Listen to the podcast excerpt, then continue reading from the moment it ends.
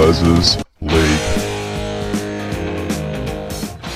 Hello and welcome back to Big Les's League and All Rugby League Experience. I'm your host, Big Les. Now, obviously, I just want to say uh, in the last podcast, obviously the intro wasn't there.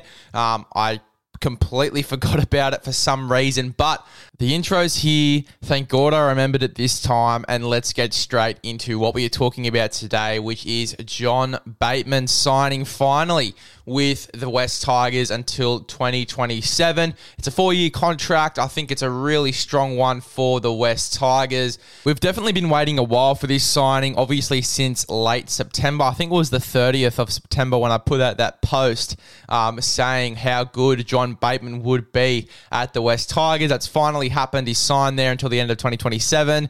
And now their forward pack is looking very, very exciting. A bunch of Islander guys who just absolutely have no off switch. They are very, very strong in attack and defense. You've got Joe Ofahengaue, Fonua Pole, uh, Stefano Utoikamanu, plenty of guys in that side who can do some damage uh, in this forward pack. You've also got David Klemmer now in the front row, and then you've got IPAP, and you've also now got Johnny Bateman in the back row. That is insane. We could see John Bateman slot into lock forward, but I think Joe Ofahengaue, he did so well there last season. You can't take him out of that spot again.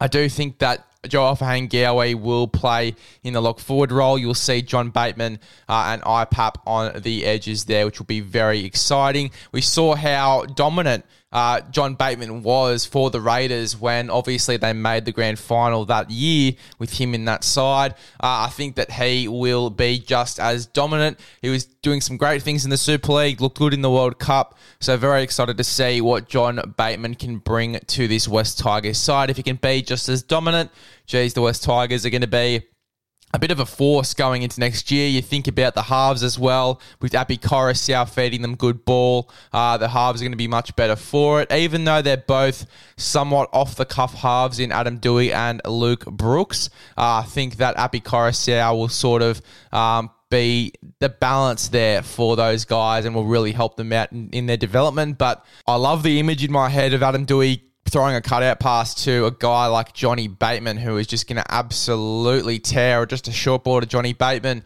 uh, and to see what he can do. I'm really excited to see Bateman's impact in this side because it's going to be a big one. He's there for a few years as well. I'm not sure about IPAP's contract and how long that goes for, but I understand that it is, I think, around the two to three year deal sort of mark. So you're getting these back rowers for a long time. I think the forwards are signed on pretty decent contracts as well. I think Johnny or John Ofahengaue might come off contract soon, but that's the only one I'm aware of. Uh, but these guys is really, really strong forward pack led by David Klemmer in the front row, Johnny Bateman, IPAP on the edges. You've got Api at nine, really dangerous forward pack. You got Fonua Pole, the youngster coming off the bench. He really excites me too, Fonua Pole. Um, yeah, it's going to be a really exciting side going into next year. Cannot wait to see uh, the West Tigers and how dominant they can be with this exciting forward pack. I think that pretty much closes the door as well on Moses going back. The return of Mitch Moses, I just don't think that they're going to have enough money to get him now that they've signed John Bateman. I think that really does close the door on Moses returning.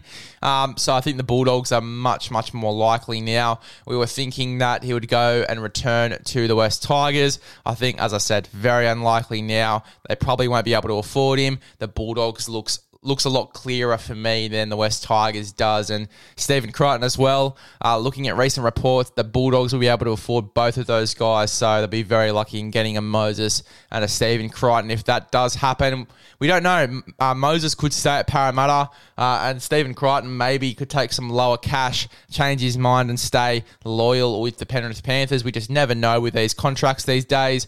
Uh, but very excited to see this Tigers side really develop into a top eight team.